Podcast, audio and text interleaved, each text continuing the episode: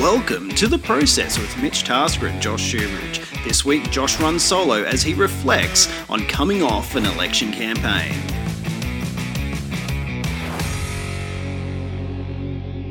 Good morning, good afternoon, and good week. This is The Process podcast with Josh Shoebridge and Mitch Tasker, but today it's just with Josh Shoebridge. So you've got a bit of a weird and wonderful one for you this week, just with schedules being as they are. Decided to do a solo run this week, and this is something that may happen from time to time, and I hope that you guys have had a really good week and that you can take away something from what I've experienced over the past 14 days. And so just a bit of a reminder, you can follow us on Instagram at The Process Podcast, or The Process FM, I should say, on Instagram. And you can also email us at theprocess.fm@gmail.com for any thing that you want to ask us, tell us, or if you want to come on the show, let us know. We're always happy to have guests come on. And as we know, I am your host today, Josh Shoebridge, and we've got a few things going on in the background. So I thought I'm going to take this opportunity to have it'd be a nice, short and sweet podcast this week, just to talk about a few things that have been happening. So it's been good. Hopefully you guys have kicked some goals this week. I was able to successfully finish a campaign run for our local government elections. I'm going to say successfully. I managed to do it without breaking down and giving up. So we will not know the results until the 23rd of December. So if you have any questions about that, wait till then. But that'll be some of the things that we talk about today, because as I said, there's been a few things going on, which is, like there's no really inherent theme of this podcast today. And that's because there's just a few things that I've picked up in the last week or two that I've been really, they've been weighing on my mind. And so, it is one of those things. So I think we'll start with, going back to last week. So on Saturday last week, we had it was election day, and I spent the entire day just doing what you do on an election day. We the night before, we were going around the entire electorate putting signs up, and then spent the day at certain polling booths talking to people and all the fun stuff that you do with that. And then you fast forward to the end of the day. And it was interesting. It just I don't know. It's really hard to explain, actually, and which is really bad for this sort of show. But I had this time driving in the evening where I don't know what it was. I was done mentally. I was done. I felt like I was at breaking point. We have been pushing and working really hard in this election for the last 18 months. And then we came up to the day, and we got a first lot of numbers in, and they weren't like the first notice was pretty good. I'm looking at it going, oh yeah, I'm in the mix. This will be good. And this is just for first preferences. So so just for people who don't know, we have the optional preference system here in New South Wales for local government, which is almost the Hare Clark system. So preferences matter big time. And so, we had that. The numbers come through, and I was pretty happy. And then about 20 minutes later, the numbers changed in the wrong way, which were putting me in a really poor position and in my head. And so I got in the car and I was driving around picking up signs, and I just felt defeated, and it was not a nice feeling. I don't think I've been in a position in the last 12 months where I've just felt like crying, and did cry. And that's the thing, emotions can take their toll, and emotions can affect you in a negative way. And I was messaging one of my fellow candidates who've become really close with, and just letting them know that I was feeling horrible. And in the drive that I was doing, I was just like, you know what, I'm done. I can't do this. This is a failure. Why bother? And like the next day or two, I was just feeling, depressed wasn't the word. It was, I felt stuck and lost. And that was hard. That was really hard to deal with. And it took a random text message from my dad, of all people. And this is the thing, my family, we're not the best at building each other up at all. We're not.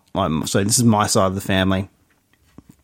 Talking about feelings, talking about being proud and love and all that. It's just not what we do. We sort of know, and that's about it. My dad sent me a message saying that he had looked at it and done some analysis on it, and he knows he's got my father, who has got the experience behind him when it comes to this sort of stuff, to have an idea. And he goes, "I wouldn't sell yourself short, mate. You're still in with the mix," and we were getting more numbers in, and the numbers were growing up, and I was like, "Oh yeah, all right. I still don't know what I'm going to do. Still don't know." And so I kept talking to other people about it, and everyone's going, "Oh yeah, we're proud of you for doing it. You're still in the mix, still in the mix." And I just couldn't believe that people would say, "I'm still in the mix. I'm still in with a chance." And I even visited our mayor. I had some of his signs at the drop-off, and he was showing me some of the numbers from the previous election and how people with very low first preference can actually get in and again. And he's just like, "No, you're still in it, mate. You're still in it." My worst enemy over this last week has been me.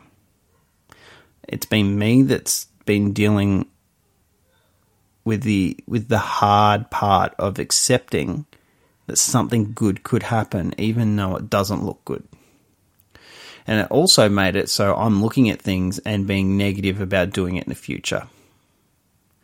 One of the things that I've been told by a number of people, and people who are not necessarily people who support me politically, have said, "You should run again. You've done a good job this time around. Don't just do this one thing." And so for me, that's again another lesson I've had to take into my heart, like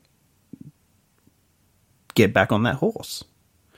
It could be a failure this time round, but the stuff that you've learnt through this time, you'll be able to use, and you'll be able to learn and grow, as long as you're not stubborn enough to keep doing the same thing and expecting a different result.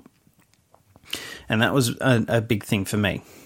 Is going, all right, what am I going to do different next time? What am I going to do? Because I've noticed, like, regardless of the results, we're not going to know the results for another week. What do I need to do? What can I do to improve upon it? That's been the first thing. And then today at church, I had a member of the congregation come up to me and goes, "All right, you know what you've got to do? You've got to start campaigning now. You've got 2.5 years now. You start now. You get out there and you do what you need to do for your community." And that was exactly what I needed to hear. So, again, it starts right. What's my next project? What am I going to do for my community now? What am I going to do to show that I am a winner to the community? And the reason why I say a winner to the community is because they want to have people who can win at life as their elected officials.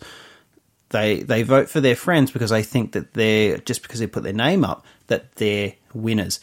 Not necessarily the case, and it's a poor way to choose a candidate, but that's what people see, and perception is how people receive reality. This is where I wish I had Mitch now, because Mitch would probably be correcting me left, right, and centre here, because he knows a different point of view. And this is where, again, we're going back to the other side of it, is you having that different look at your failure. And a failure is your attempt at learning. It is not a failure because you're destined not to win. It is a learning experience for you to continue to grow more and more and more and more and more. And you need to demonstrate that not just with you. You need to demonstrate that with your kids, with your wife, with anyone you work with the people who you have below you, who you have above you. You need to show that you can keep on and keep on. And I'm experiencing that at work as well. With losing staff members at work, we're experiencing challenging behaviours. It's how we react that is the most important way. How we react and what we do in our actions. And to quote something from the Lord of the Rings, nothing matters more than what we do with the time that is given to us. And the time that we have is precious. That is absolutely beyond anything. Time is the most precious thing. And as I said before, the lessons that we learn today is something that we can take with us till tomorrow. And if we do that, we will succeed. And there is a process to that. And I'm going to leave it there for this week. It's a nice, short and sweet episode this week. Just a bit of a minimum ramblings of someone who has taken time to attempt some big challenges. And I have to admit, the support that I've received from my friends and family over the last couple of weeks, astronomical. I am in debt to the amount of support that I've received. I love everyone who's taken the time to reach out. Thank you again to anyone who's taken the time to listen to our show as well. And like we're doing quite well for a fairly new podcast. It's just amazing to be able to sit down with you guys each week, talk about things, get things off our chest, learn as we're talking as well. Like, I'm learning as we go. I don't pretend to know everything, and I rely on Mitchell to pull me up when I don't know something. And it goes ebbs and flows that way. And that's why we say, guys, if you want something to talk about, shoot us a message on Instagram. The link's in the description of the show. And we're ever so grateful for everybody to come out here and sit down. We had Mick last week, who was phenomenal. It was one of my favorite podcasts I've ever recorded. In fact, it probably to any form of radio that I've worked into, it was also one of those sorts of things as well. Absolutely, it was phenomenal, and I can't wait to have him back on the show. So yes, if you guys would like to get in touch with us, as I said, you can email us at theprocess.fm@gmail.com. Or you can find us on Instagram at The Process FM. We are more than happy to chat, collaborate, do whatever to keep the message going that you can win as long as you put in the hard work. And if you need to get people around you that are winners, I would suggest doing that. Having a group of people who win around you will also help you win as well. And that's what you should be doing. Look at your life, see where you're at. What do you need to change in order to move forward?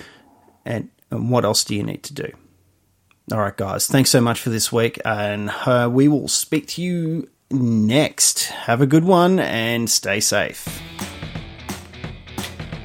You've been listening to The Process with Mitch Tasker and Josh Shoebridge. The Process is hosted on Anchor FM. Audio production by Josh Shoebridge. Music supplied by TunePocket.com. You can find us on Apple, Spotify, and all other podcast platforms. Please subscribe and leave a 5-star review. Thanks again for listening.